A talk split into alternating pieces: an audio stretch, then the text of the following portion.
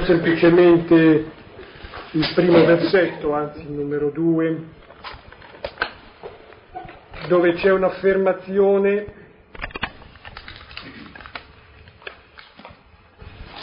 questo salmo parla di Gerusalemme,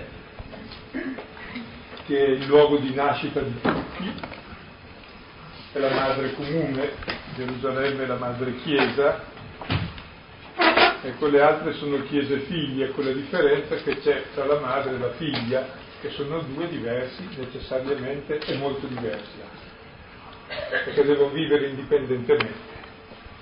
E abbiamo scelto questo brano per vedere appunto il rapporto che emergerà questa sera, che c'è tra la Chiesa che viene dai pagani, Chiesa cristiana, e la Chiesa che viene dai giudei e sotto eh, questo rapporto tra la Chiesa di Gerusalemme con le leggi ebraiche e la Chiesa che viene dai pagani c'è sempre, direi, il problema fondamentale di ogni Chiesa, come vivere la diversità in unità senza tradire la verità del Vangelo. Il pericolo costante è quello di togliere la diversità per appiattire tutti non è molto bello che la diversità uomo-donna venga appiattita, non ci siano né uomini né donne. È voluta da Dio, perché Dio è uno solo e l'uomo è immagine e somiglianza di Dio proprio nella diversità che si correla. È la relazione. Così, perché Dio non è né uomo né donna. Così non è né giudeo né non giudeo. E il fatto invece che due vadano d'accordo, questo è immagine di Dio. Perché Dio non ha immagine. Ed è il grosso problema della diversità radicale, appunto, che diventa o il luogo di dominio dell'uno sull'altro e di solitudine e di, di potere, oppure il luogo di comunione. Ecco, e prima di entrare in merito al testo che vedremo, nel capitolo secondo dei Galti, e diciamo ancora una regola eh, del discernimento spirituale. Ecco. Dicevamo già quanto è importante leggere la scatola nera che è registrata nel nostro cuore, che ciò che è avvenuto durante il giorno e che la nostra coscienza registra è l'azione stessa di Dio, il nostro modo di rapportarci a Lui ed è importante vedere che sentimenti, che mozioni ci sono per distinguere quelle buone da quelle cattive, in modo da accettare quelle buone e farle crescere e quelle cattive respingerle. E la prima regola è che tutte le cose che sono contro la legge di Dio sono cattive e che a noi invece piacciono tanto, ma per errore. Quindi il nemico agisce come prima regola mediante il piacere facendoti trasgredire il dovere poi facendotela pagare a te e agli altri. Quindi il piacere non è mai criterio sufficiente d'azione. Grazie a Dio c'è il rimorso. Volesse il cielo che tutti avessimo il rimorso quando sbagliamo e non cercassimo di giustificarci. Questa è la prima regola. Questa sera diciamo la seconda. Se quando cerchiamo il male siamo spinti dal piacere, e Dio ci dà, grazie a Lui, il rimorso, quando cerchiamo il bene capita il contrario, che il nemico ci morde, ci angustia, ci assilla, ci impedisce di progredire, ci dice che non ce la facciamo, ci dà sfiducia, dice ma il bene non è per te, è fatto per persone eccezionali, quindi lascia perdere. È lo scoraggiamento. Quindi ogni sentimento di scoraggiamento nel bene, di pusillanimità, non viene mai da Dio. Dio ci allarga il cuore a desiderare l'impossibile perché vuol darci l'impossibile, vuol darci se stesso, vuol farci fare la vita da suoi figli. Quindi grandi desideri spirituali, non grandi desideri carnali, ecco, che sono le nostre limitazioni, le nostre passioni. E il nemico invece ce li impedisce, ci smorza, ci dà la falsa umiltà.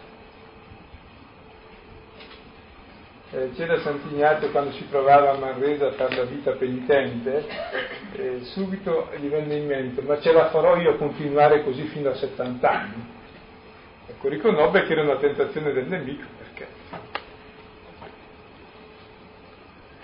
Perché sì, prima di tutto puoi morire anche subito, quindi non è il problema di arrivare a 70 anni, ma devi fare quel che è giusto, fossero 150 anni e fosse un giorno non cambia nulla.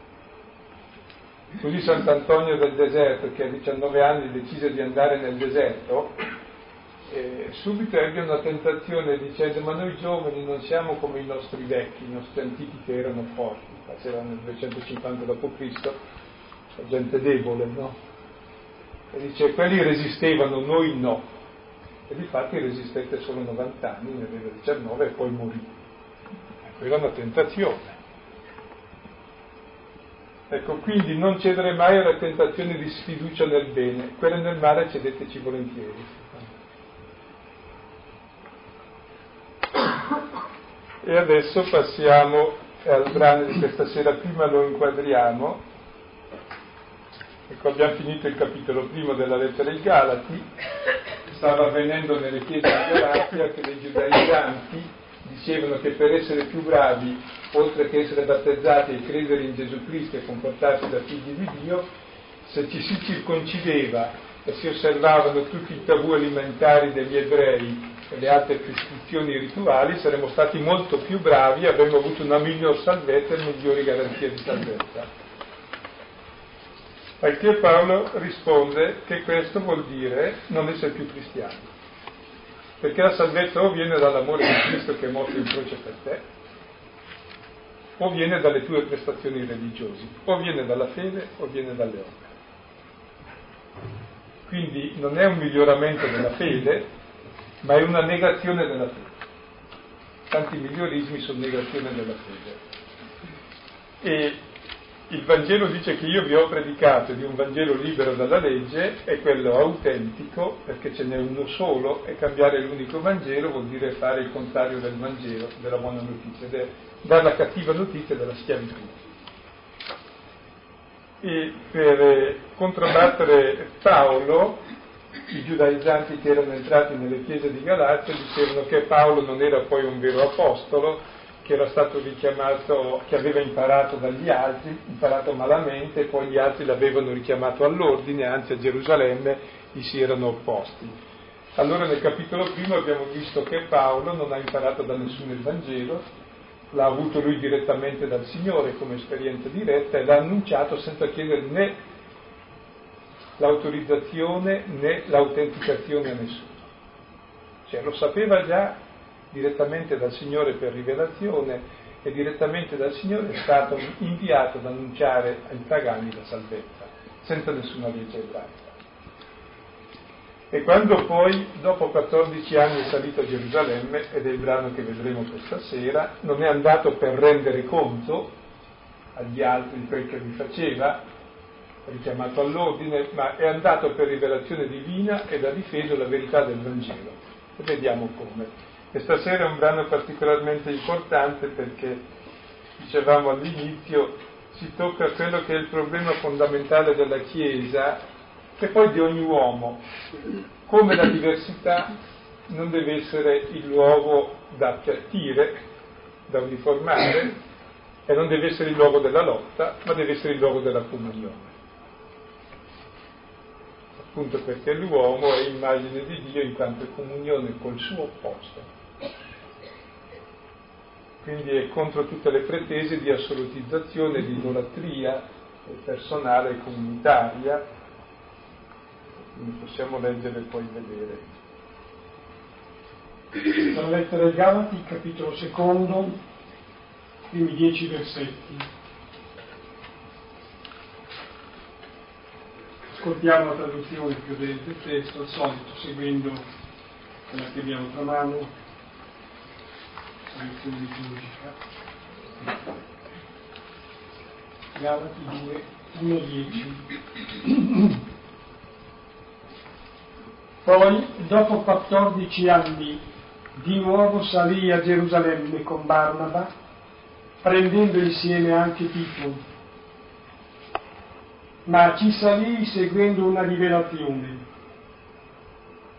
e presentai loro l'Evangelo che annuncio tra i pagani, ma in privato alle autorità, per tema di correre o di aver corso in vano. Ma neanche Tito, che era con me, benché fosse greco, fu costretto ad essere circonciso ma a causa dei falsi fratelli infiltrati che erano abusivamente entrati per spiare la nostra libertà che abbiamo in Cristo Gesù al fine di ridurci in schiavitù. Ad essi neppure per un momento abbiamo ceduto sottomettendoci perché la verità dell'Evangelo permanesse presso di voi ma da quelli che erano stimati essere qualcuno, quali che allora fossero, non mi interessa niente, Dio non guarda la faccia dell'uomo. A me infatti le autorità non imposero nient'altro, anzi, al contrario, vedendo che mi, ero, che mi era stato affidato l'Evangelo della incirconcisione, come a Pietro quello della circoncisione, Colui infatti che operò in Pietro per l'apostolato della circoncisione, operò anche in me per i pagani, e conoscendo la grazia datami, Giacomo e Cefa e Giovanni, che erano stimati essere colonne, diedero la destra a me e a Barnaba, in segno di comunione, perché noi verso i pagani essi verso i circoncisi,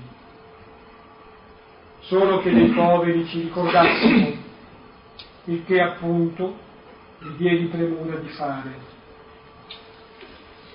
Ricordò prima la divisione del brano, poi di che problema si tratta, poi qualche riflessione sul contenuto. Il racconto è abbastanza drammatico, c'è anche due anacoluti difficili da sciogliere ma molto facili da capire ho visto gli esegeti si fermano tanto, ho visto anche 50 pagine su un anacoluto che alla fine non capivo più cosa voleva dire. Comunque anacoluto è la scorrettezza grammaticale, perché magari se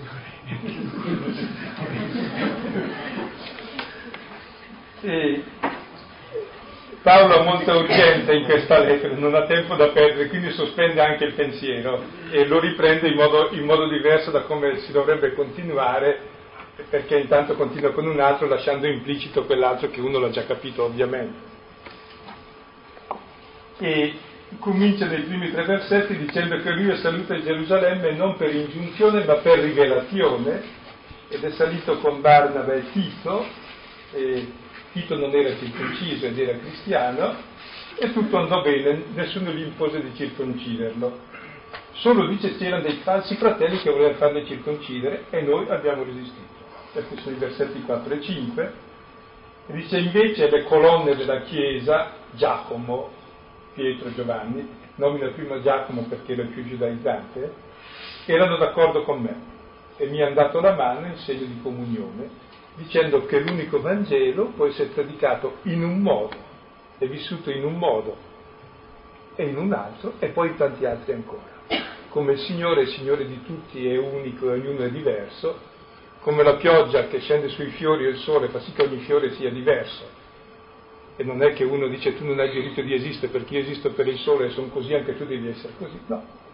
Quindi proprio nella multiforme sapienza di Dio, l'unico Vangelo, l'unico Signore, l'unico Sole, fa sì che la diversità significhi nella comunione l'unicità di Dio, l'unicità del Vangelo.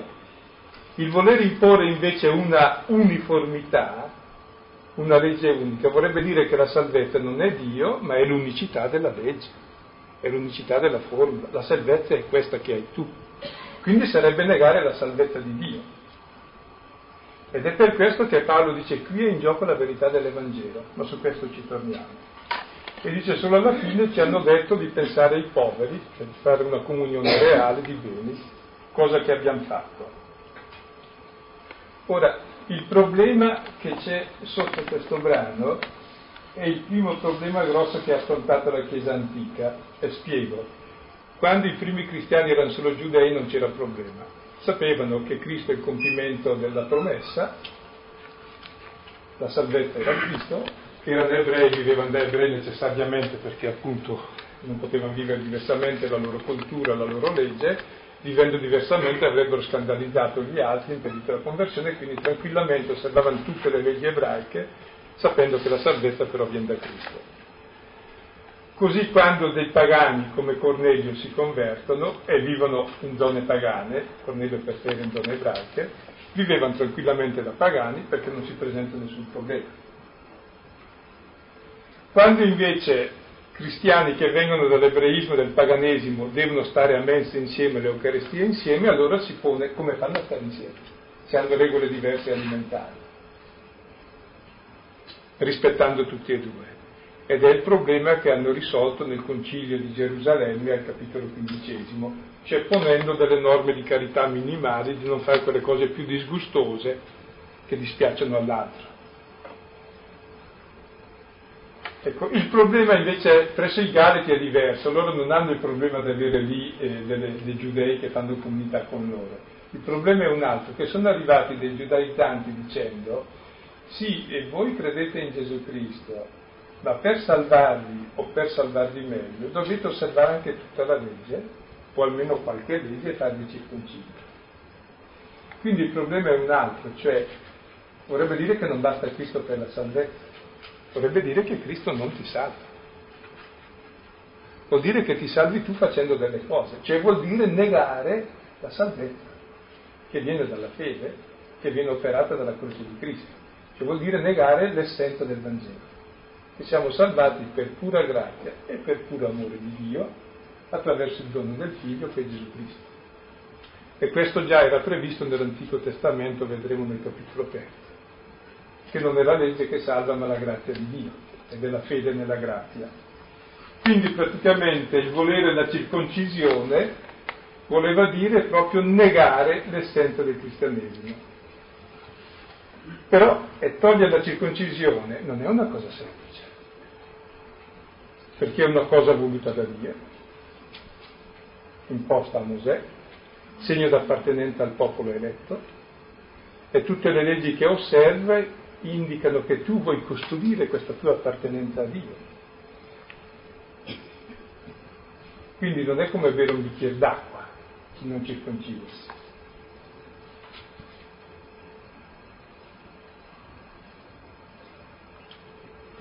E circoncidersi però è annullare la verità del Vangelo. Quindi la Chiesa si trova davanti a questo dilemma ecco, e capisce molto bene la soluzione, soprattutto Paolo. Sto chiedendo se risulta abbastanza chiaro, cioè questo fatto, perché osservare, dicevo, cioè uno con lo spirito magari classificabile, cioè più elastico, dice, ma sì, se bisogna osservare qualche legge, se si chiede da parte di questi di osservare qualche legge, tutto sommato si sa, sono cose anche secondarie, si può tralasciare, si può fare, facciamole, se voi tanto ve la prendete, eh, facciamo. No, Paolo mette in evidenza che qui appunto si gioca, si gioca, non è tanto questione di principi, e non risulta chiaro che la salvezza ci deriva allora da Gesù Cristo. Se pensi che sia necessario, eh, se pensi che vabbè, necessario, conveniente osservare anche delle leggi eh, attraverso le quali poi ecco, ti arriva la grazia, tu neghi Gesù Cristo. Insomma, Gesù Cristo o lo accetti come principio della salvezza, totalmente lui, diversamente non è più Gesù Cristo, insomma, ecco, vede messo in discussione il Vangelo, viene messo in discussione Gesù Cristo stesso. Forse bisogna riuscire un po' a, a ragionare su, su, questi termini, ma non mi riesce ancora. Ecco, cioè essere circoncisi o non essere circoncisi è la stessa cosa se però tu ritieni che sia necessario non essere circonciso o essere circonciso, allora assoluti una cosa e questa diventa la tua salvezza.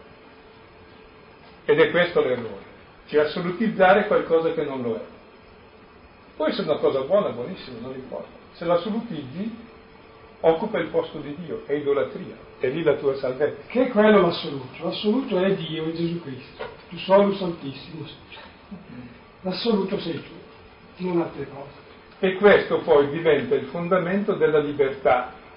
Cioè allora tutte le altre cose le uso tanto quanto mi servono per amare Dio e il prossimo. Non mi serve circoncidermi, benissimo, non serve, faccio sempre. Cioè relativizza e rende indifferente davanti a tutto.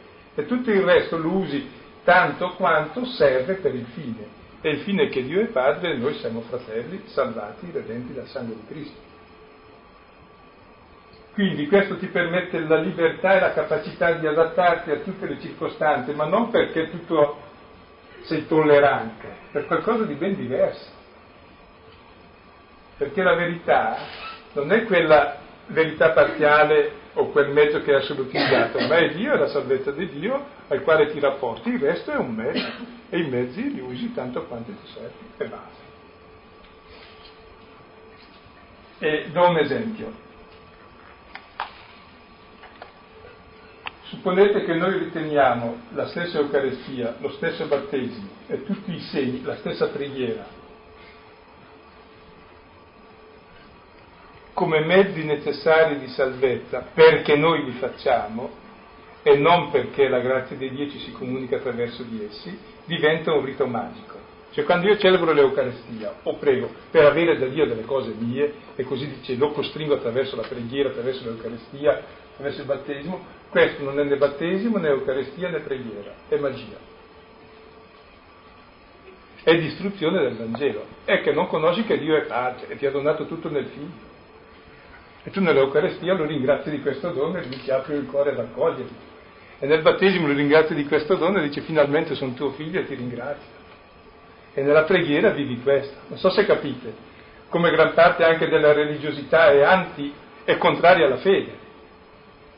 Cioè come anche le cose più sacrosante possono essere ridotte a circoncisione. Io così sono a posto perché ho osservato le mie regole ho messo a posto Dio. Questa è bestemmia. Come se Dio fosse cattivo, come se non fosse Lui a salvarci col suo amore. C'è il capovolgimento proprio della fede. E quindi proprio questo brano ci aiuta a capire l'essenza del Vangelo, che poi è una cosa importantissima perché allora ci permette di adattarci a tutte le culture, di rispettare tutte le differenze e di accettarle nel nome di Dio e di valorizzarle, senza sovrapporci né imporci né detestare né dividerci, tutte le sette, le divisioni, le lotte di religione, nasconda qui.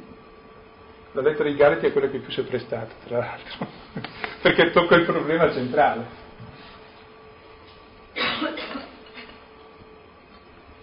E quindi dobbiamo cercare di capirlo bene.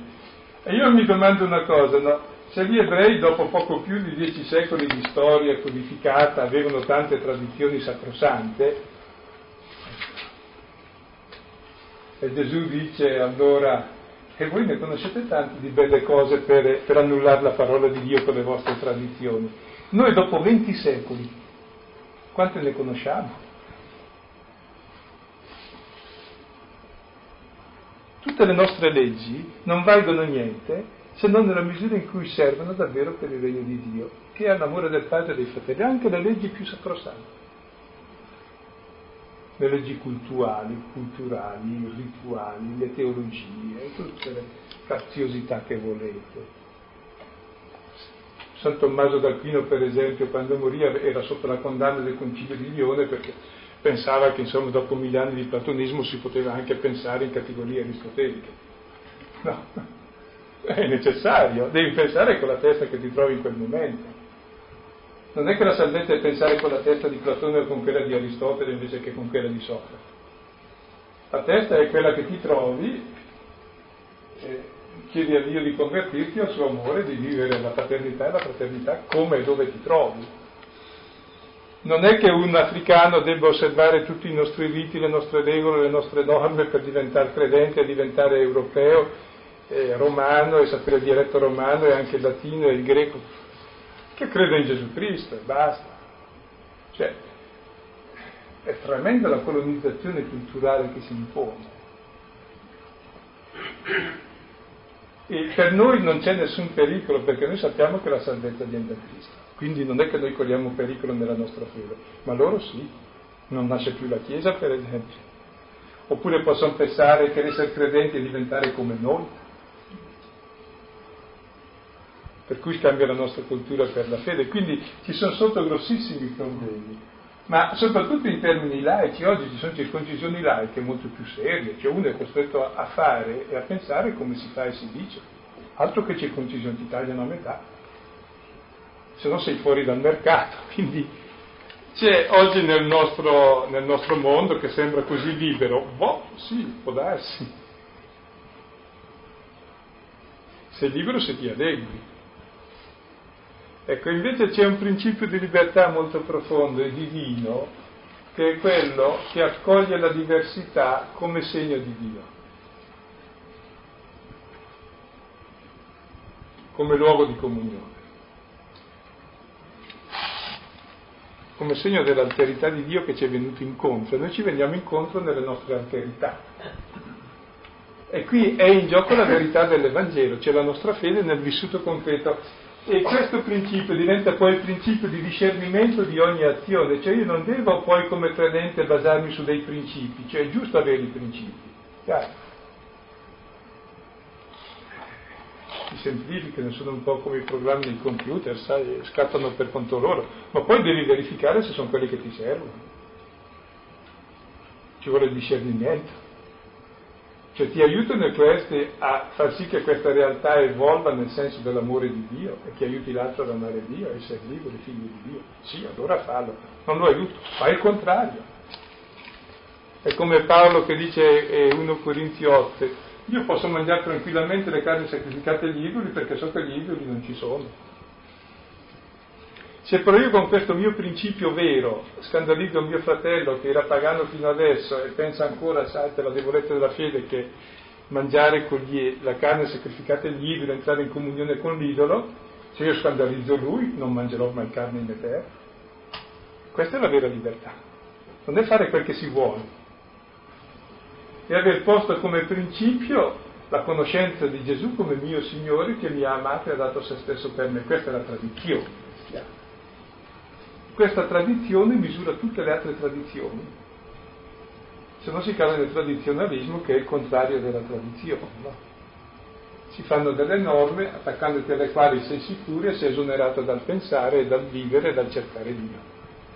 Sono formule magiche con cui ti risolvi i tuoi problemi e fai tanto del male, a te e agli altri. C'è un rigore mentale che la forma di insicurezza è che sotto è mancante di fede, cioè non credi all'amore di Dio e ti garantisce attraverso le tue insicurezze. Quindi è un problema grossissimo, sia nella vita direi ecclesiale mondiale, sia nella vita ecclesiale di ogni comunità, perché l'altro deve pensarla come me, ci si divide nelle comunità perché l'altro non la pensa come me, scusa, mica deve pensarla come me l'altro. E poi nelle singole comunità e nelle famiglie, perché abbiamo gli stessi gusti, scusi. Proprio la diversità che ci arricchisce, mentre noi la avvertiamo come insidia, come paura, un po' in tutti gli ambiti. Ecco, allora, un po' in questo brano assistiamo, direi, al travaglio, e qui c'è sotto l'altro problema grosso, sul quale torneremo altre volte, al travaglio della Chiesa figlia, la Chiesa dei pagani, alla quale apparteniamo anche noi, dalla Chiesa madre, che è la Chiesa dei giudei. Bisogna stare attenti a non usare la lettera ai Galati come una contrapposizione alla Chiesa dei giudei. Non è una soluzione finale dei giudei se uccidi la madre non ci sono i figli. È la distinzione, è la nascita. E noi litighiamo tra di noi fino a quando non scopriamo che abbiamo una madre comune e la nostra differenza con la madre è molto più grossa di quella che c'è tra di noi. Eppure dobbiamo accettare quella con la madre che ci fa esistere come fratelli. Allora cominceremo ad accettare anche le differenze tra i cristiani in modo molto più sereno come le differenze tra fratelli si accettano nel nome della madre comune. Ed è bene che ci siano, se no che problemi di identità. Eh, sono sotto tanti problemi. E se si elimina la Chiesa madre, questo è interessante, la Chiesa dei cristiani giudei, si elimina la madre, cioè si elimina Cristo, Cristo perché gli ebrei sono Cristo, sono il popolo messianico, hanno dato la carne a Cristo. La si da- la carne, cioè quindi si cade in una forma di spiritualismo quasi. sul quale ci si divide all'infinito facendo le varie teologie, ognuno fa la sua. Invece la misura della fede è proprio la Chiesa dei giudei dai quali viene la salvezza. Però ti devi staccare da quella.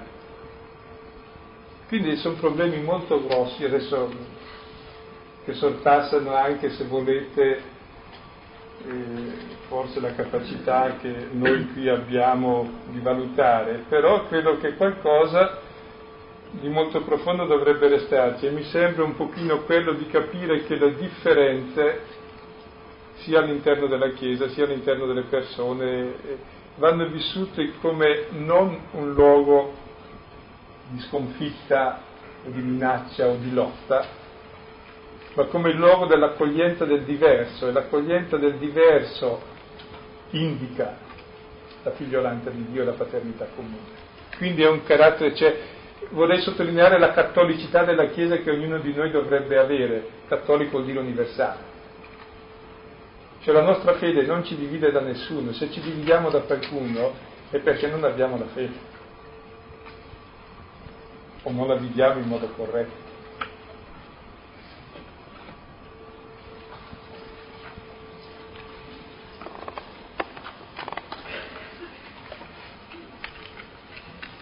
Sono i primi due versetti, poi dopo 14 anni di nuovo salì a Gerusalemme con Barnaba, prendendo insieme anche Tito, ma ci salì seguendo una, una rivelazione. Presentai loro l'Evangelo che annuncio tra i pagani, ma in privato alle autorità, per tema di correre o di aver corso in vano. Paolo parla di questi 14 anni trascorsi da quando? Da quando è, converti- è stato convertito, questo del- degli Atti capitolo 9, o piuttosto forse da quando è salito la prima volta a Gerusalemme.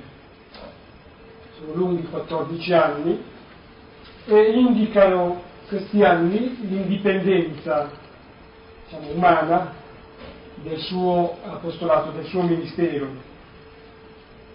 Ecco, eh, infatti le, indicazioni di tempo cronologiche che da Paolo non, sono unicamente cronologiche, biografiche, ma proprio in ordine sempre al discorso che l'Evangelo che lui proclama è Evangelo che gli è stato comunicato da Dio direttamente, non l'ha conosciuto attraverso uomini, non è stato mandato da uomini. E ci va in compagnia di un giudeo cristiano di Cipro, Barnaba, e un cristiano di origine pagana, Tito. Ed è interessante il fatto che porti con sé Tito, e Tito è l'argomento teologico del brano. E Paolo non argomenta con ragionamenti ma con realtà. La realtà è questa, che Tito è cristiano come te, crede in Gesù Cristo, ha gli stessi tuoi doni e non è ebreo. E non osserva la legge e non è circonciso. Questo è l'argomento teologico. E il cristianesimo non si fonda su dimostrazioni, ma su un fatto reale che puoi mostrare. È così. La nostra fede non si fonda su argomenti persuasivi di sapienza umana, ma sulla dimostrazione della potenza di Dio. E si vede che questo vive lo Spirito del Signore, ha i doni carismatici, la pienezza dello Spirito e non è ebreo. Ed è interessante perché noi ci sforziamo di provare con i ragionamenti la fede, ma se la proviamo con i ragionamenti non è la fede, punto prima. Punto secondo, dai ragionamenti e dalle premessi deduci se vuoi qualche, qualcosa che era implicito, ma nulla di nuovo. Perché se il ragionamento è corretto non devi tirare fuori nulla di più di quel che c'è nelle premesse. Se no è scorretto, non ragioni più mentre invece la novità di Dio ti dà un fatto nuovo che non c'è nessuna premessa, il fatto che Tito, che è un pagano, è erede della promessa fatta agli ebrei in un modo strepitoso e nuovo. Questo è il fatto. Ecco, questo vorrei che fosse anche il nostro modo di argomentare.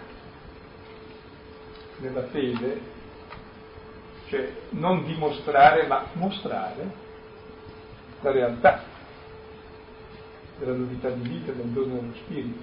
Questo è l'argomento. Nel Vangelo si dice che Gesù faceva, poi predicava, eh, passò bene facendo e predicando. Ecco.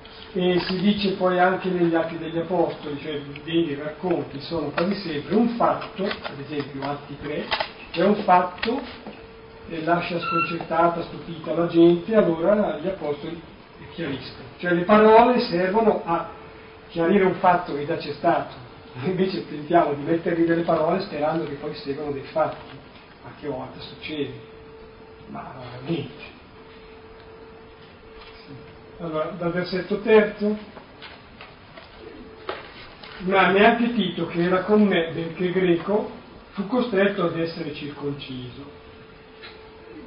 4. A causa dei falsi fratelli infiltrati che erano abusivamente entrati per spiare la nostra libertà, che abbiamo in Cristo Gesù al fine di ridurci in schiavitù. Allora dice il Tito non fu costretto, eh, non fu costretto eh, dalle autorità alle quali aveva spiegato l'Evangelo che Paolo spiega ai pagani, ecco, non ha costretto Tito a circoncidersi Ecco, qual era l'Evangelo che Paolo spiegava ai pagani? Appunto l'Evangelo libero dalla legge eh, giudaica. Dice però ci sono dei falsi fratelli che si sono infiltrati. Ecco, questi fratelli sono chiamati falsi per due motivi. Uno che dicono falsità, secondo che non sono fratelli perché distruggono l'origine della fraternità, cioè la fraternità di Dio in Cristo, nel Figlio sono infiltrati, cioè non sono dei nostri, anche se stanno lì, anche se sembrano migliori, probabilmente in buona fede, eh, diceva nulla di... non penso che facessero in malafede. Sono lì per spiare, che cosa? La nostra libertà. È bella questa, spiare la nostra libertà. E quella libertà cristiana, che non è la libertà di fare quello che si vuole, non è libertinismo, ma la libertà cristiana è quella di amare il Signore con tutto il cuore e il prossimo come te stesso. È quello che Paolo chiama la legge di Cristo, Galati 6.2, portare i pesi gli uni degli altri. È quello che ancora Paolo, eh, Galati 5.13, dice, ecco, mediante la libertà non fate valere la carne, il vostro egoismo, i vostri istinti, ma siate liberamente schiavi gli uni gli altri per amore di Cristo. Questa è la vera libertà. La libertà di essere figli di Dio. Cioè esattamente il contrario di quello che si intende per libertà normalmente, si intende fare quel che mi pare. Quella è schiavitù dal, dal tuo istinto. Questa libertà ce, l'ha, ce l'hanno anche le bestie Anche il sasso che cade segue suo, la sua natura di cadere. Ecco, e questa è la libertà nostra che abbiamo in Cristo, la libertà di essere come Dio, di essere figli, di aver superato l'egoismo. Questo concetto di libertà che è il dono che Cristo ci ha dato con la sua morte in croce, con la sua vita. Per ridurci in schiavitù. Sono tante schiavitù schiavitù ai nostri istinti, al nostro egoismo, alle nostre idee, alle idee correnti. E la schiavitù fondamentale è la schiavitù nei confronti di Dio, di ritenere un Dio cattivo che bisogna imbonire attraverso pratiche religiose, se no ci fa del male. Ecco, noi abbiamo tutte queste schiavitù dalle quali siamo liberi mediante il Vangelo. Queste schiavitù sono non solo religiose ma anche laiche, no?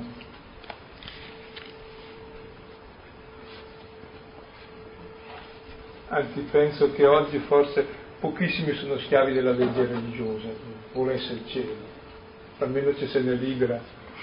Cioè, oggi invece degli scrupoli che è una malattia spirituale ci sono le ossessioni, ma su cose negative, se invece fosse uno scrupolo almeno dici Dio non lo vuole e te ne liberi.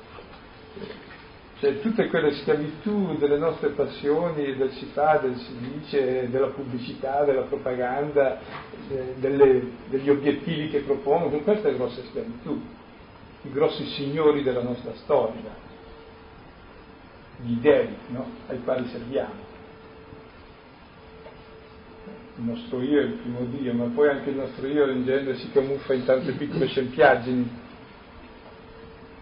mi viene in mente, forse potrebbe essere anche abbastanza utile, eh, siccome prima ho citato Atti 3, è venuto in mente Atti 3 il racconto della guarigione di uno storpio. Lo storpio che giaceva alla porta del Tempio viene raddrizzato, messo in piedi.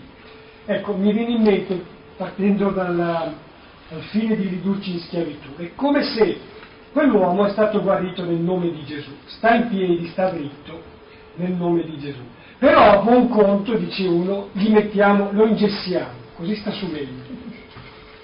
Ma rende l'immagine perché, cioè se tu lo ingessi per farlo sta su, vuol dire che non ci credi che quello lì stia su.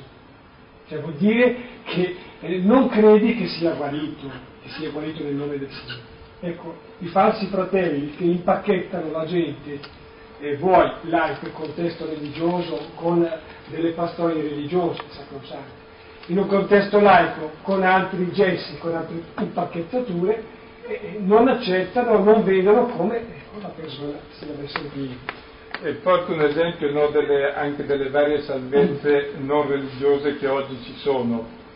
Cioè, oggi si considera la salvezza come la salute, la salute la perdiamo tutti. Basta avere salute finché si c'è speranza. Bravo, noi siamo tutti disperati perché moriremo tutti. Non c'è frase più disperata di questa. E voglio avere speranza anche quando muore, questa è la mia speranza. Voglio sperare quando le cose vanno male di vincere, questa è la speranza, l'altro ci vuole poco. E oggi confondiamo appunto la salvezza con salute e diciamo ecco la salute psichica io te la do e sei salvo. No, non sei salvo, se ce l'hai bene, bene, anzi giusto, è un mezzo per vivere bene, usalo ma non è la salvezza. Ti, tro- ti trovi davanti problemi reali e normalmente molte malattie sono proprio il rimuovere i problemi reali.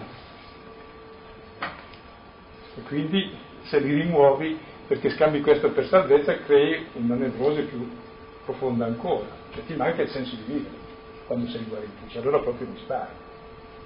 Perché adesso che sto bene dovrei essere guarito non ha senso vivere. Così la salute fisica, così la salute economica. Io penso che i guai che può aver fatto, per esempio, il marxismo che presentava la salute economica e che poi gli altri fanno dall'altra parte uguale, è la stessa cosa che fanno tutti quelli che ti promettono salvezza, a livello fisico, a livello psichico, cioè quelli che assolutizzano la loro ricetta come salvezza. Salvezza è qualcos'altro. È la libertà di sentirti figlio amato e vivere da fratello. Poi gli altri sono tutti mezzi, da usare tanto quanto servono a questo, non sono degli assoluti. Quindi ci sono moltissime circoncisioni attuali in tutti i campi. Addirittura neanche le scienze oggi sono, non solo le scienze sono circoncisioni, ma anche le pseudoscienze, uno ti inventa eh, delle cose, non so, delle, dei massaggi, cioè questo sarà salvezza dell'umanità, uno ti inventa il plano per questo, uno ti inventa ma proprio questo salvezza dell'umanità, uno ti inventa. Ah sì, dai, quanti salvatori abbiamo? Ho sempre visti vivere tutti male i salvatori. Anche il primo è finito in croce, proprio se volete finire in croce andateci. Fatevi salvatori davvero non so se capite, è un discorso grosso perché il problema della salvezza è fondamentale per l'uomo e si camuffa, oggi forse si parcellizza in tante piccole salvezze, perché ci manca uno sguardo d'insieme, ma è molto più disperante, vuol dire che abbiamo rinunciato alla salvezza. E allora ci aggrappiamo, è come uno che si trova ormai in un fiume in piena, si aggrappa qua e là, piccole tavole che vanno, ma poi sa che c'è la cascata e andrà giù. Ma intanto può rallentare un po', perché invece c'è la salvezza. E il senso della storia è quello voluto da Dio, perché siamo figli. Ed è questo il problema radicale della fede e che dà senso alla vita, se no non ha senso vivere.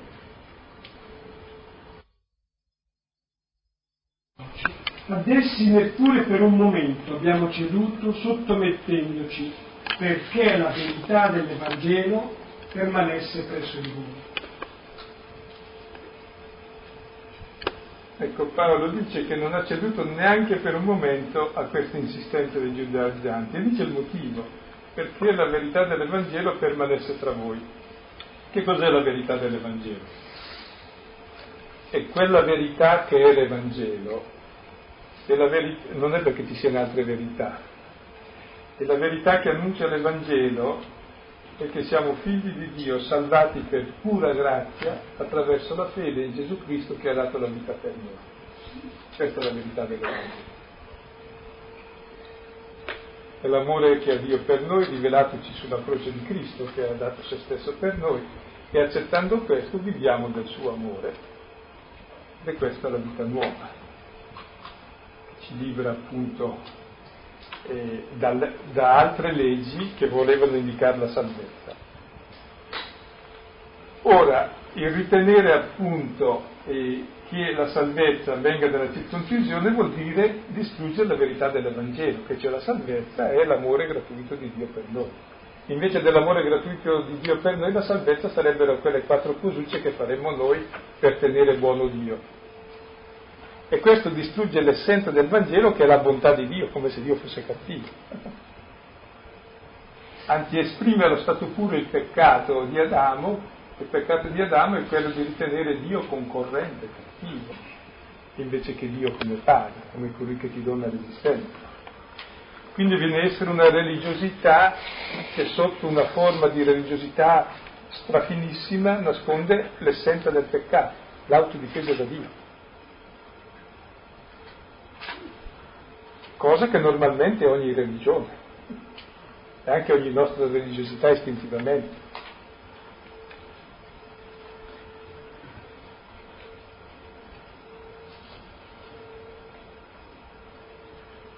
Ed è interessante che questa verità dell'Evangelo deve permanere, cioè ci può essere può scomparire. Cioè la fede che è la fiducia, l'affidamento, la conoscenza di questo amore o cresce o diminuisce. Un fenomeno vitale della nostra vita.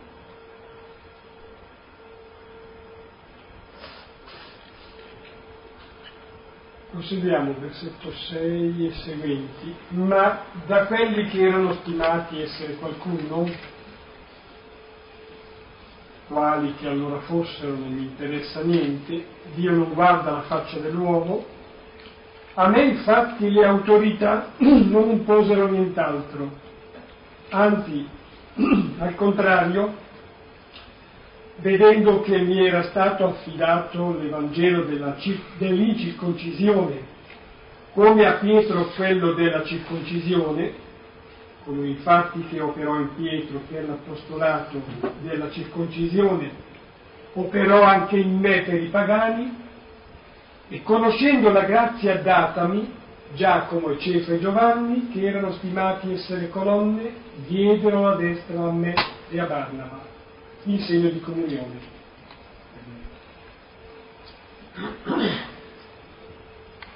Allora, quelli che erano stimati essere qualcuno, cioè l'autorità della Chiesa, che anche Paolo stima come autorità, che era andato anni prima a trovare proprio Pietro per questo, e dice quali fossero non mi interessa. È molto bello questo.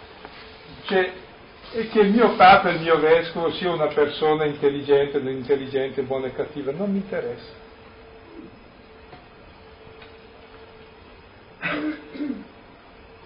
Non mi interessa. Che il mio parroco sia noioso, non mi interessa. Mi interessa che mi dà, che mi dà la fede in Gesù Cristo, mi dà l'Eucaristia, mi dà il battesimo, mi dà, mi dà il perdono in nome di Dio non mi interessa la faccia del panettiere se mi interessa il pane, non guardo se sia simpatico o meno, mi interessa il pane. Cioè, è la funzione, non le qualità personali. E quando a, a Corinto litigavano io sono di Pietro, io di Paolo, io di Apollo, non che me ne frega, io sono di Cristo. Dice. E noi tutti siamo collaboratori di Cristo e nessuno di noi è niente. Noi collaboriamo con Cristo, collaborare è la sinergia, cioè lui lavora, noi facciamo il suo lavoro, ma è lui l'autore. E Dio si serve di chiunque. E normalmente non si serve neanche di persone particolarmente buone, se no di chi si serve, scusate. Si servisse dei giusti. Se la Chiesa fosse fatta dei giusti, ecco, tra l'altro si critica sempre, ma sono peccatori, so, sì, esatto. Per questo c'è posto nella Chiesa me, perché anche io sono peccatore.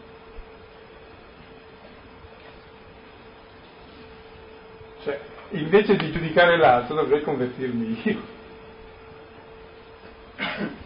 Cominciare a capire chi è Dio, è uno che ama tutti come figli e l'altro è me. E questo è molto più che la tolleranza borghese, la, la comunanza nel peccato originale. Cioè ci rende umili e modesti, ci impedisce di giudicare gli altri, ci fa accettare gli altri, come sono, sono. Che è l'unica possibilità di vivere insieme, tra l'altro. La tolleranza borghese dura poco, perché è illuminata dalla ragione, ma ovviamente la ragione ce l'ho io, scusa, mica l'altro. Quindi alla fine piego l'altro alla mia ragione, no? Come alla dea ragione tanti sacrifici, i testi sono tali. Ecco, e allora è molto bella questa espressione di Paolo che non interessa chi fosse, di fatto si dice di Giacomo e Giovanni che erano idioti e illetterati, idiota vuol dire privati, cioè non erano uomini pubblici e di lettere. E si meravigliavano di scrivere i farisei che parlassero in pubblico, no? È detto in Atti 4.13 questa espressione. No, io sottolineo questo fatto perché concretamente, certamente Paolo risultava essere dotto ed esperto, era cresciuto in una buona scuola. Io sono migliore di loro sei per quello. Pietro Giacomo Pietro e Giovanni no, eh, però appunto mi sembra che l'espressione Dio non guarda la faccia dell'uomo possa essere riferita anche a questo, cioè anche Dio, Paolo sulla linea di Dio, ecco, non guarda le qualità delle persone, hanno una funzione, ecco, questo devi tenere conto. E le considera autorità qualunque sia la loro faccia, anche se meno prestigiosa della sua culturalmente, intellettualmente, tant'è vero che Paolo è molto più lucido di tutti gli altri, anche di Pietro, e lo riprende. Nella lettera attribuita a Pietro, eh, Pietro dice che Paolo scrive, il nostro fratello Paolo scrive delle cose, cioè non le capiva anche lui. È utile per la salvezza, ma io... Probabilmente qui in fondo alla sala per capire un po' le pregati, non è capita lì. Le cose difficili. Beh, questo è molto bello perché il concetto di autorità non è quello di potere nella Chiesa, ma è quello di far crescere nella fede, di trasmetterla e far crescere nella fede, auge. Non è quello di avere un dominio sulla fede degli altri. E ogni autorità è a, è a servizio della mia fede. Se io sono umile e accetto il dono della fede e degli strumenti che la Chiesa mi dà attraverso la parola e i sacramenti, e la faccia non mi interessa. Infatti a me urta moltissimo quando uno magari eh, dice ah, vado lì perché c'è un bravo predicatore, riesco a sentire il predico per andare alla messa, lì che puoi sentire, puoi leggere una poesia di Leopardi più divertente, fatta meglio e magari più morale, più intelligente. Uno dice vado a lunedì a sentire le tre galati alla Villa Pizzone. Eh? Peggio ancora. cioè, non so se capite, è importante è il segno della libertà cristiana che hanno capito qual è il gioco al quale si gioca. Perché Dio non guarda la faccia di nessuno, guarda se uno è intelligente, ricco, potente, no, guarda che sono suoi figli e normalmente si serve di quelli che hanno meno capacità per fare il suo regno. Ha scelto gli umili, gli ignoranti, poveri, Guardate voi, dice Paolo a quelli di Corinto, non sono molti tra voi nobili, sapienti, ricchi, no, ma Dio ha scelto le cose che non sono, che sono stimate nulla, per ridurre a nulla quelle che sono. Quindi contro tutte le forme di chiese elitarie, sono pericolosissime, non sono cristiani.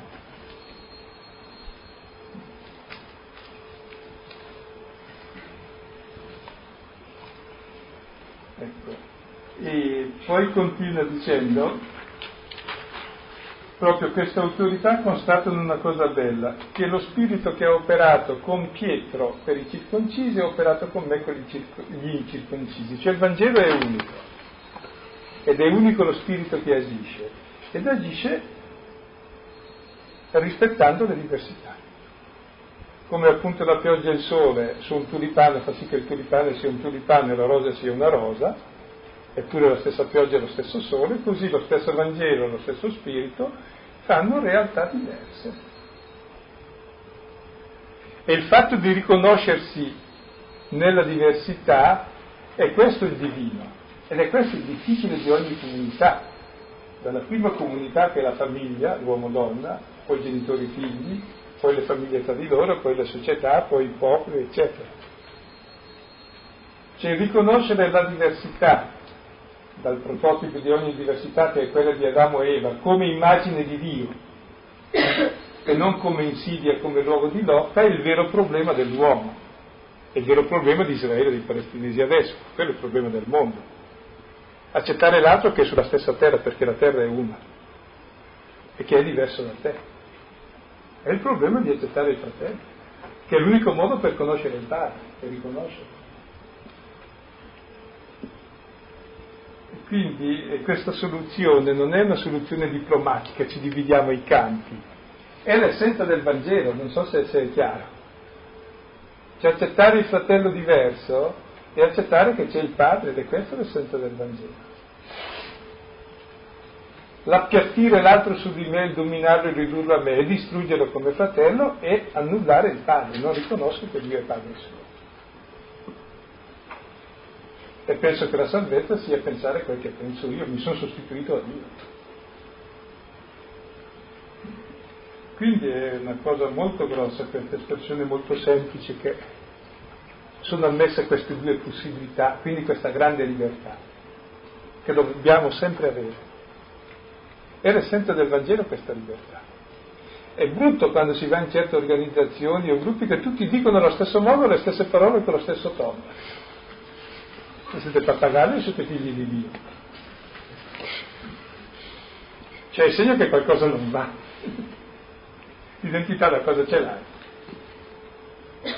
A me va bene anche quello, ma però ecco, state attenti, stiamo attenti.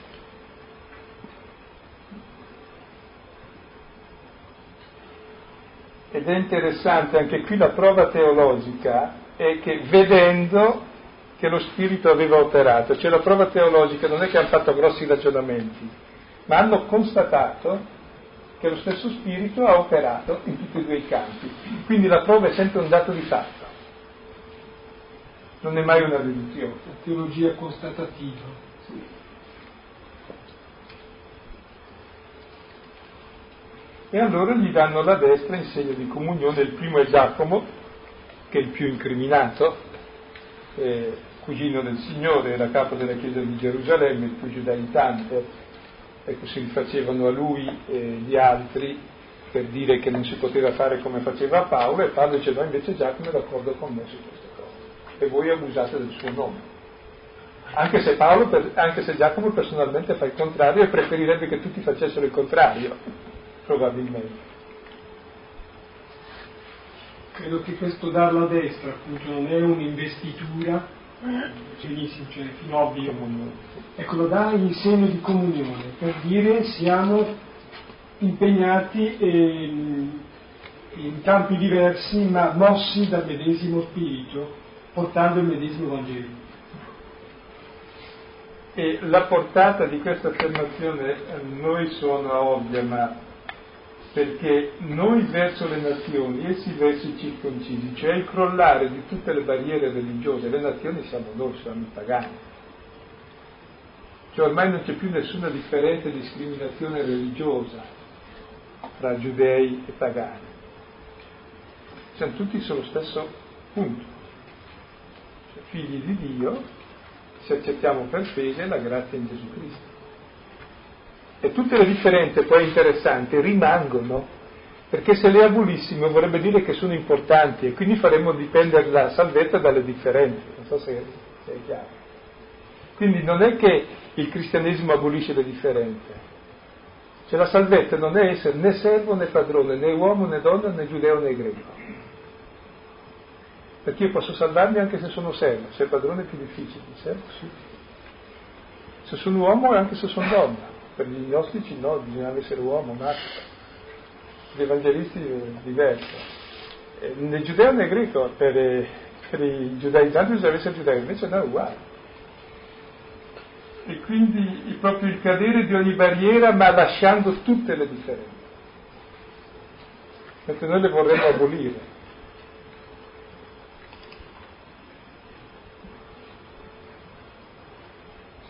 Ultima nota che si può fare su questo argomento che vi mette adesso, cioè che circola qui un'aria, uno spirito, un abito che si capisce da Dio eh, non è da, da invenzione umana. Direi che anche Paolo si è trovato costretto, buttato verso i circoncisi. Pietro è rimasto con i circoncisi. Per dire che non è stata neanche iniziativa di Paolo. Allora no, mi viene in mente quel libricino piccolissimo, voi cercate e lo trovate a stento nella scrittura, Giona. Ecco, Giona è proprio il prototipo di uno spirito, da parte di Dio, che si allarga senza confini, non ci sono barriere che tengono. E Giona invece è proprio l'ometto che insomma vuole mettere barriere, si rattrizza perché Dio le scavalca, poi fa delle righe e dice oh tu passi di là. E ci resta male Giona, vorrebbe morire. Cercate un libricino, ecco, magari una specie di, di quiz. Sono due foglietti, due foglietti, però è proprio lo spirito ecumenico cattolico, ante litteram, proprio dall'Antico Testamento. Dio è così, Dio è così. Ultimo versetto, solo che dei poveri ci ricordassimo, il che appunto mi diedi premura di fare. Cioè questi chiedono, non è che l'obolo, l'obolo di Pietro, no, chiedono questi di Gerusalemme, siccome Gerusalemme probabilmente si trovava eh, avvisato la comunità di Gerusalemme la più povera, delle altre comunità chiedono che si eserciti quella carità, che è il fondamento di tutto. Chiedono ora che Paolo si ricordi di questa comunità e venga incontro, il che appunto mi viene premura di fare. Gli altri hanno dato alla destra in sede di comunione, lui darà un aiuto. Ed è interessante, la comunità di Gerusalemme è chiamata la comunità dei poveri, è un titolo messianico onorifico Annavi, beati i poveri, perché di essi è il regno. E la comunità madre è il regno, la comunità dei poveri. Sì.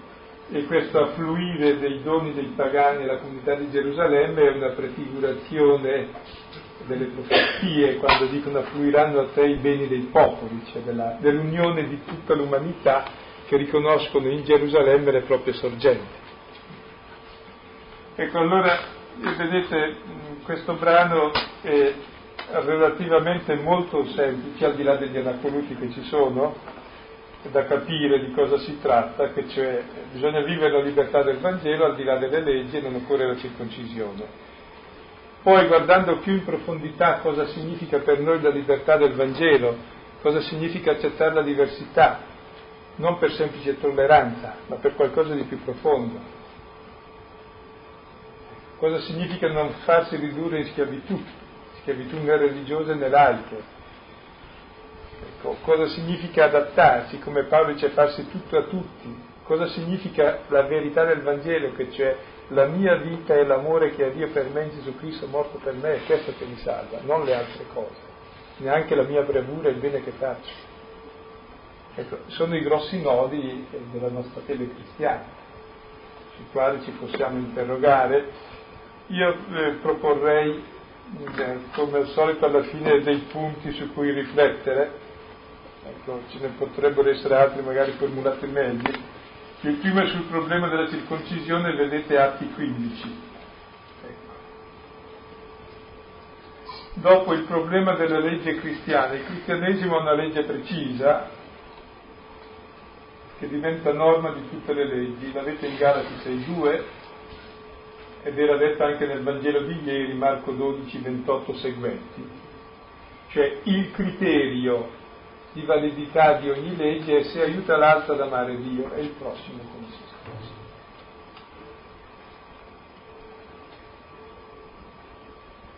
Non è nessun criterio opportunistico come genere facciamo con le leggi, non è nessuna garanzia per noi. Poi circa la libertà cristiana di fare o non fare, o di rinunciare anche a cose giuste, vedete Paolo in 1 Corinzi 8 oppure Romani 14, quando dice che lui rinuncia anche ai suoi diritti, questa è la vera libertà, per non scandalizzare i fratelli. Circa la schiavitù dei vizi, guardate gli elenchi dei vizi di cui avete piene le lettere di Paolo, ecco per esempio Galati eh, 5, 19, 21,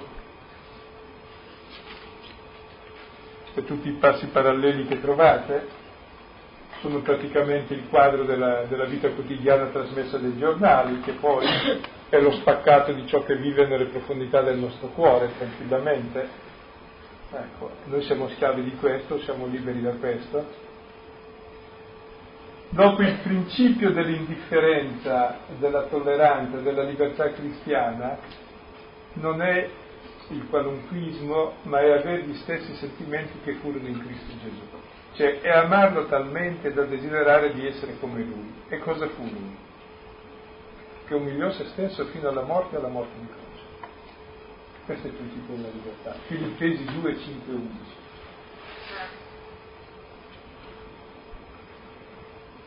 E se non hai questo amore, sei schiavo della tua immagine, delle tue passioni, dei tuoi desideri e vuoi piegare tutto il resto a te e quindi non sei libero. E tutte le cose le leggerai in funzione di te. Quindi è una cosa grossa la libertà cristiana. Poi l'universalità della salvezza, potete riprendere Giona che già avevo detto la volta scorsa, oppure leggete i primi tre capitoli degli Efesini che sono uno splendido panorama sulla storia universale della salvezza, il disegno di Dio, salvare tutti in Cristo.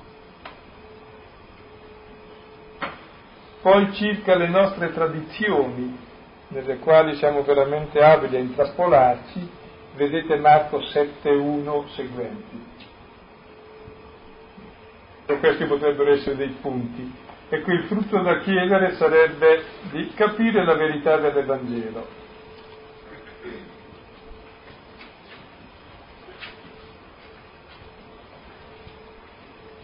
Che cioè la mia salvezza è l'amore che ha Dio per me in Cristo crocifisso, che ha dato se stesso per me. E questa è la mia vita. Questa è la verità dell'Evangelo che poi mi dà la libertà e mi dà la salvezza.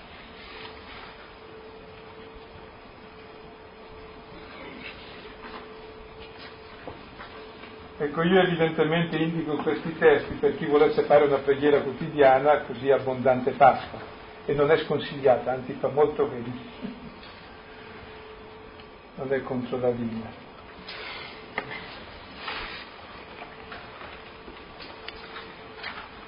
Ecco, si può riprendere allora, sia pure sinteticamente, qualche punto, se si è intuito qualcosa di particolare che è necessario che sia eccezionale, ecco, che lo si voglia comunicare, lo si comunica sperando un po' di difficoltà in accennare. Coraggio. Una domanda. Senza istante magari riusciamo a raggiungere. Io mi sento sbagliato.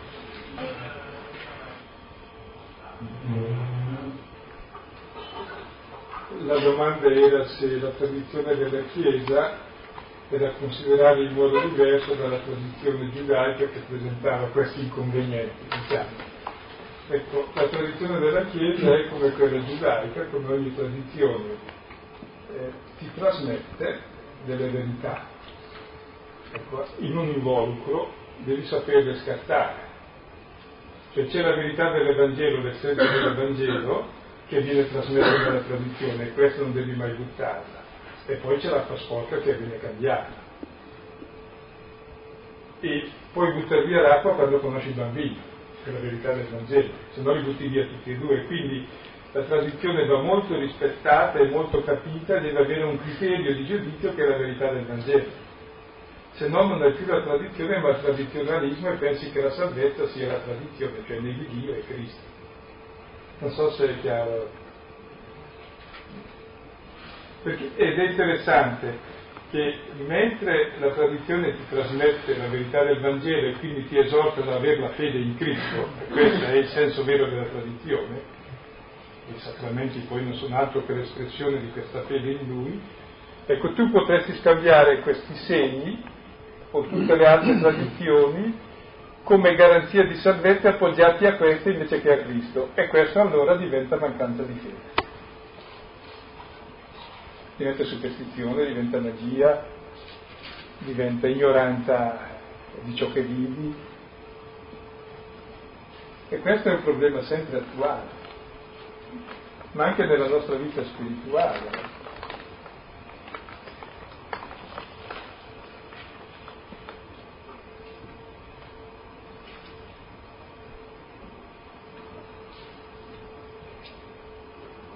Scusate, quello che dicevo che la storia di Israele è parabola della storia della Chiesa, non lo dico io ma lo dice Paolo nella prima lettera ai Corinzi, al capitolo decimo, al versetto che non ricordo, dove dice tutto ciò avvenne, al versetto 11, tutte queste cose sono scritte per ammonimento nostro di noi per i quali è arrivata la fine dei tempi. Cioè noi siamo il compimento, la fine dei tempi, della profezia di Israele, Israele rimane eternamente come profezia e noi ci riconosciamo nella storia di Israele e vediamo la nostra storia, è profezia di noi.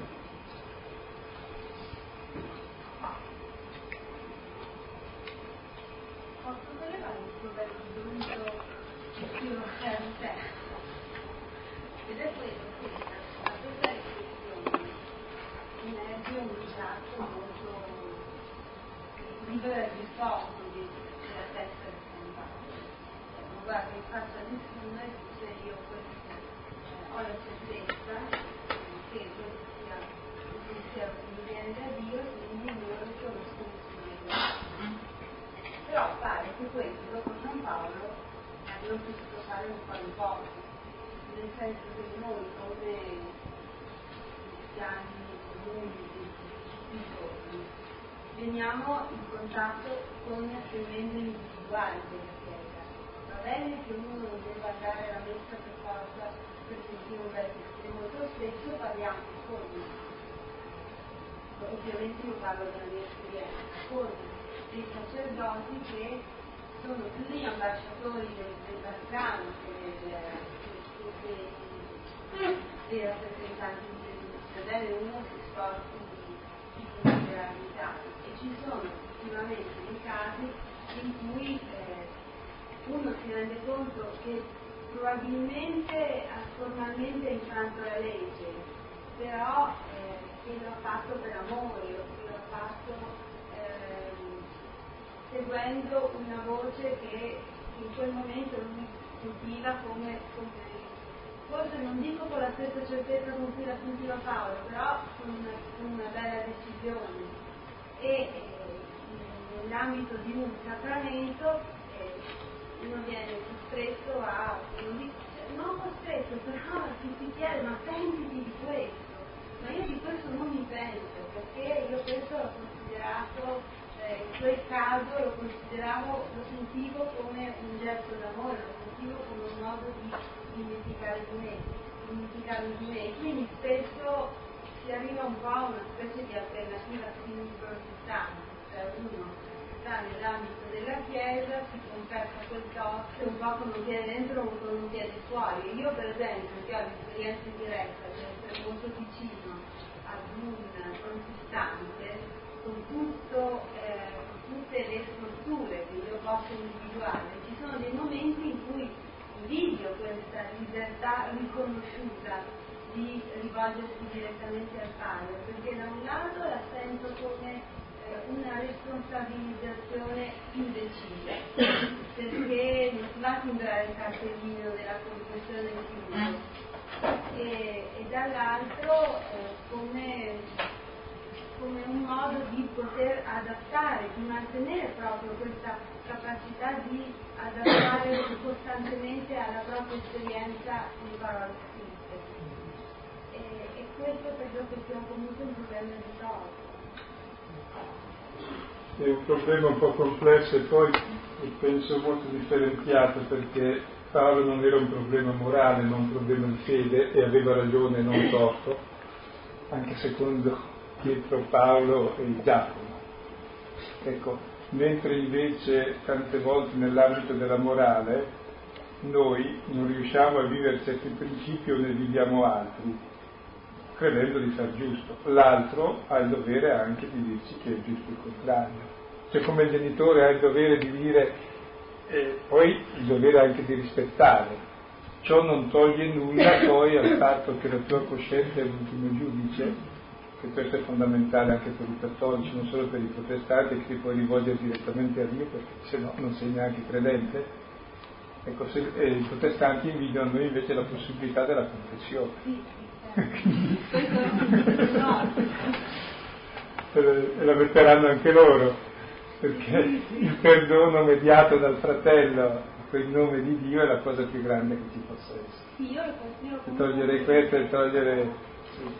Però a tutti i limiti, ma il limite è di altro tipo, cioè ci troviamo spesso anche noi in imbarazzo eh, nel giudizio pratico, perché devi pensare cos'è che aiuta l'altro. Non è sempre la cosa che gli piace. E quindi non è, non è, così facile, ecco. Se c'è la possibilità di un dialogo lungo allora è più facile, si può, si può fare così proprio discernere anche aiutare la coscienza. Se invece come confessionale non conosci l'altro, non sai chi è, non puoi fare altro che buttare lì quei principi che l'altro ha dimenticato per dirgli poi valutali tu. Ma è quasi un dovere che ho di dirgli anche se perdo la faccia, no? che magari non li aveva tenuti presenti o trascurati, però evidentemente è, eh, questi principi non devono eh, sostituire il fatto della salvezza che è il perdono di Dio, no? Però sono anche da tenere presenti, allora sì, non è così facile. E anche per noi preti, eh, come per i cristiani, che per esempio vanno a fare così urtante, quando uno viene a confessarsi dicendo ho fatto niente, diceva perché vieni? Almeno io spero che tu capisci di essere peccatore e salvato. Se non hai capito questo non sei neanche credente. Quindi per autogiustificarti. Per dirti che non sei stato bravo abbastanza come avresti potuto perché sei più bravo di quello che pare. E quindi che si parte da una coscienza vera, ecco e tante volte ti trovi che manca questo perché uno fa il sacramento della riconciliazione come una routine senza invece quella preparazione profonda eh, che è il senso della nostra vita, il vivere il nostro peccato come luogo del perdono e la nostra distanza da Dio come luogo della fiducia e della grazia. Allora la riconciliazione è bella qualunque cosa si dica, sia che uno abbia ucciso 10.000 persone, sia che sia un'anima delicatissima che non fa male a una mosca, no? Però il problema è forse allora di impostare più il sacramento della riconciliazione in termini non legalistici, se no è come il battesimo e l'Eucarestia che in termini legalistici diventa rito magico e non invece via di salvezza. No? Io pensavo al discernimento necessario per distinguere eh, l'essenziale dal secondario quando, quando non possono coesistere, che non è facile, eh? non è sempre facile sapere che cosa è essenziale e che cosa è secondario. E, diciamo che forse la cosa importante è avere una vera passione per l'essenziale, per la passione per Cristo, sapere se davvero me ne importa, se non appunto me ne importa, in modo da poter decidere. La differenza tra l'essenziale e secondario è proprio che uno è secondario e l'altro no. L'essenziale è la vita che l'amore per Cristo. Se il resto conta di più, eh, non si può discernere, perché per me conta di più il resto, e quindi faccio il resto, diventa il mio Dio. quindi è proprio quello il discernimento, ecco, che è il luogo della libertà. Chiediamo al Signore di imparare a pregare, soprattutto sulla parola, e comprenderla per essere compresi.